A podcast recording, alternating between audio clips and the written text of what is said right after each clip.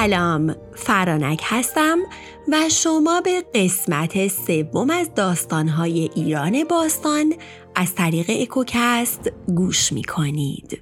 دوران پادشاهی طولانیش همراه بود با تغییر و تکامل زندگی مردمانش تکاملی که در نتیجه ایجاد آرمان شهری صورت گرفت که اون پای گذاریش کرده بود تغییری که با استفاده از کشف فلزات و ساخت ابزار جنگی ابداع روش های بافتن و دوختن لباس ساخت و ساز ساختمون ها، استخراج جواهرات، ساخت دارو و پیشرفت در پزشکی و ساخت کشتی صورت گرفته بود. این قسمت داستان پادشاهی جمشید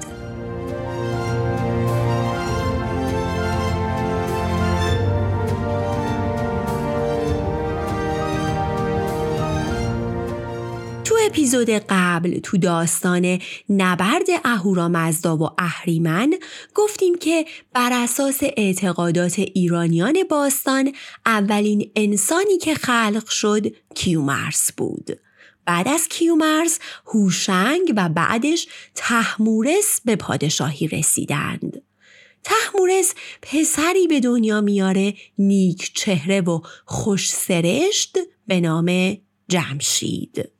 وقتی قرار شد جمشید به پادشاهی برسه اونقدر مورد مهر هرمزد بود که از هرمزد ندا اومد که ای جمشید نیک چهره تو رو برای نگهبانی از آینم برگزیدم تا آین راستی و درستی رو تو جهان من استوار کنی. اما جمشید به هرمز گفت من برای رهبری کیش تو آفریده نشدم. و نگهبانی از اون رو نیاموختم و از عهدش بر نمیام. پس هرمزد گفت باشه پس حالا که برای رهبری آین من آماده نیستی نگهدار جهان من باش. آفریدگان من رو بیفزای و نیرومند کن و زمینم رو فراختر کن. جمشید پذیرفت و پرورش آفریدگان و شهریاری این جهان رو قبول کرد. به این ترتیب هرمزد حلقه زرین و تازیانه زرنشان به جمشید داد تا نشان پادشاهیش باشه و جمشید شد سرور و نگهبان جهان و قدرت گرفت.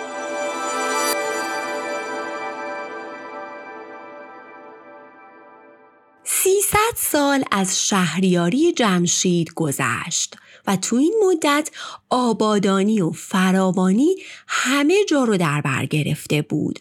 اونقدر تعداد آدمیان و چهارپایان و مرغان و سگان و غیر زیاد شد که جایی برای آفریدگان بیشتر نبود. پس هرمز بار دیگه به جمشید ندا داد که ای جمشید نیک چهره خوب رمه زمین تنگ شده و جایی برای آفریده های دیگه من نمونده. پس فکری بیاندیش. جمشید حلقه زرین و تازیانه زرنشانش رو بر میداره و نیم روز که خورشید در بالاترین قسمت آسمون قرار داشت به سمت آفتاب میره. حلقه و تازیانش رو بر زمین می‌زنه و میگه ای زمین گرامی فراتر رو و دامن بگشای تا بتونی آفریده های بیشتری رو تو خودت بگیری. به این ترتیب زمین از دستور جمشید که فرح ایزدی داشت اطاعت کرد و فراختر شد.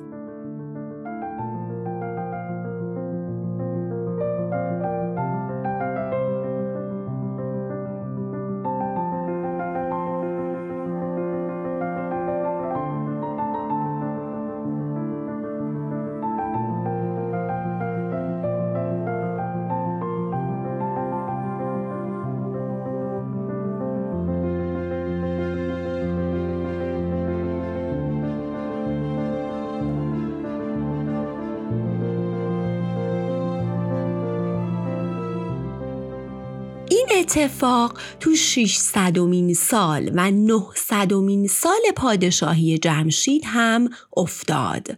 زمین که مملو از آدمیان و حیوانات و گیاهان شده بود به دستور هرمزد و توسط جمشید فراختر و فراختر شد. در همون نهصدمین سال پادشاهی در نهصدمین زمستون شهریاری جمشید اهورامزدا جمشید رو از واقعی بزرگ آگاه کرد. اهورامزدا به جمشید ندا داد که این زمستون با بقیه فرق داره و قرار طوفانی بسیار مهیب و بزرگ اتفاق بیفته و در پی اون سیلابی جاری بشه که همه زمین در آب فرو بره و تمام موجودات چه بر فراز کوه ها و چه در دشت ها هلاک میشن.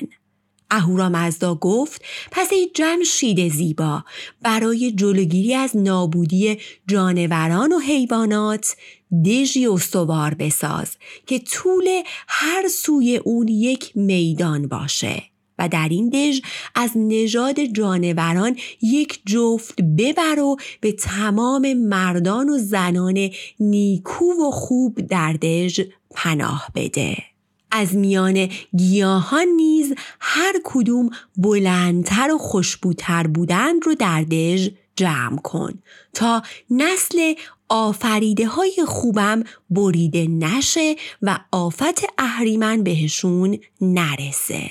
و حواست باشه دیوانگان گوش پشتان پیس رویان شکست اندامان پوسیده دندانها کج قامتان و کوته قامتان رو به دژ نبری.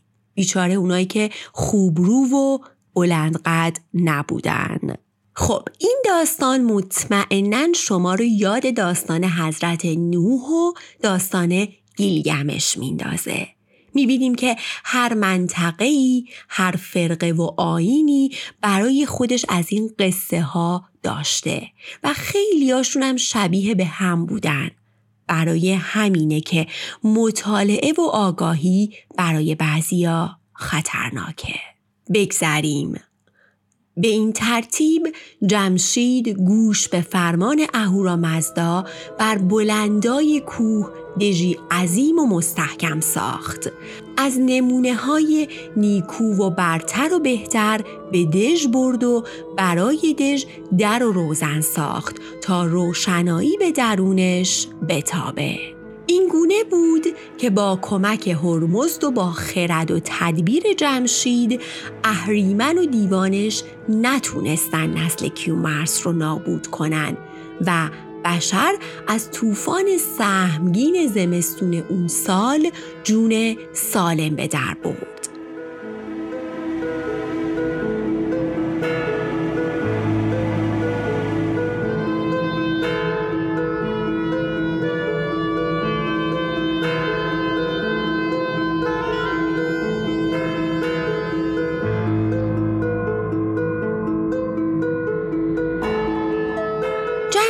بعد از این واقعه بسیار اهورامزدا رو شکر و سپاس گفت و از اون درخواست کرد تا تو ساخت دوباره زمین کمکش کنه.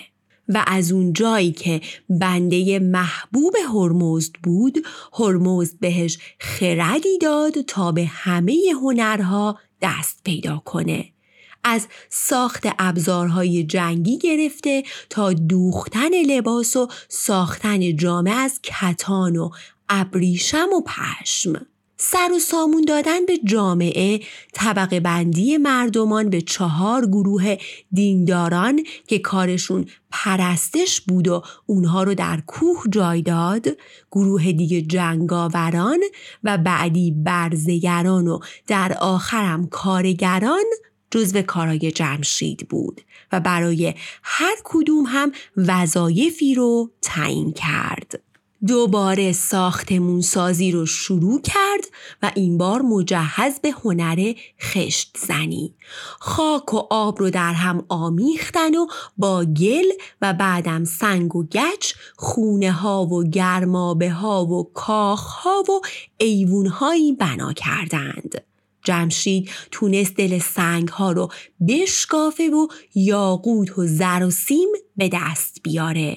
خلاصه جمشید با خرد و هنری که اهورا مزدا بهش داد آرمان شهری ساخت و همه مردم راضی و خوشحال. بعد از مدتی فرمان داد تا براش تختی گرانبها بسازن. زینت شده با گوهرهایی که دیوان اون رو حمل می کردن و جمشید می‌تونست با این تختش بر فراز زمین پرواز کنه. اینجای داستان به چی شبیه فرش حضرت سلیمان؟ بله اینجوری است. اولین بار که مردم تخت جمشید رو در آسمون دیدن از عظمت و درخشش اون از خود بیخود شده بودن پس اون روز رو که نخستین روز فروردین بود نوروز نامیدن و جشن و سرور بپا کردند.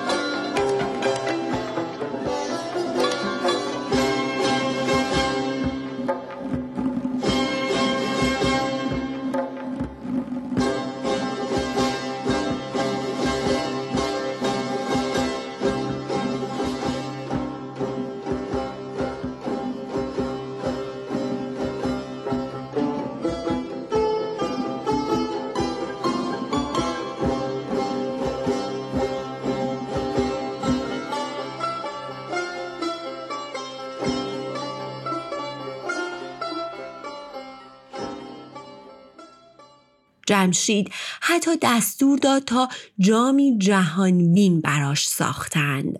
به یمن فرح یزدی و با کمک اون جام می‌تونست همه خوبی ها و بدی های جهان رو ببینه و به این ترتیب جام گیتیبین جم اون رو از همه پادشاهان مجزا کرد. همه چی در اوج بود. مردم همه شاد و خوشنود که زد و غرور و تکبر سراغ جمشید اومد و شروع کرد به ناسپاسی. یادش رفت که چجوری به این مقام و منزلت رسیده و در نتیجه فر کیانی از اون جدا شد. جمشید شروع کرد به ظلم و ستم به مردمانش. بعد از مدتی حتی ادعای خدایی کرد و از مردم خواست تا اون رو بپرستن. و اینطوری شد که همه ازش گریزون و از دورش پراکنده شدن. نارضایتی و ترس کم کم در دلها رخنه کرد و همون موقع بود که زحاک ستمگر و سپاهیانش از فرصت استفاده کردند و به سرزمین جمشید حمله کردند.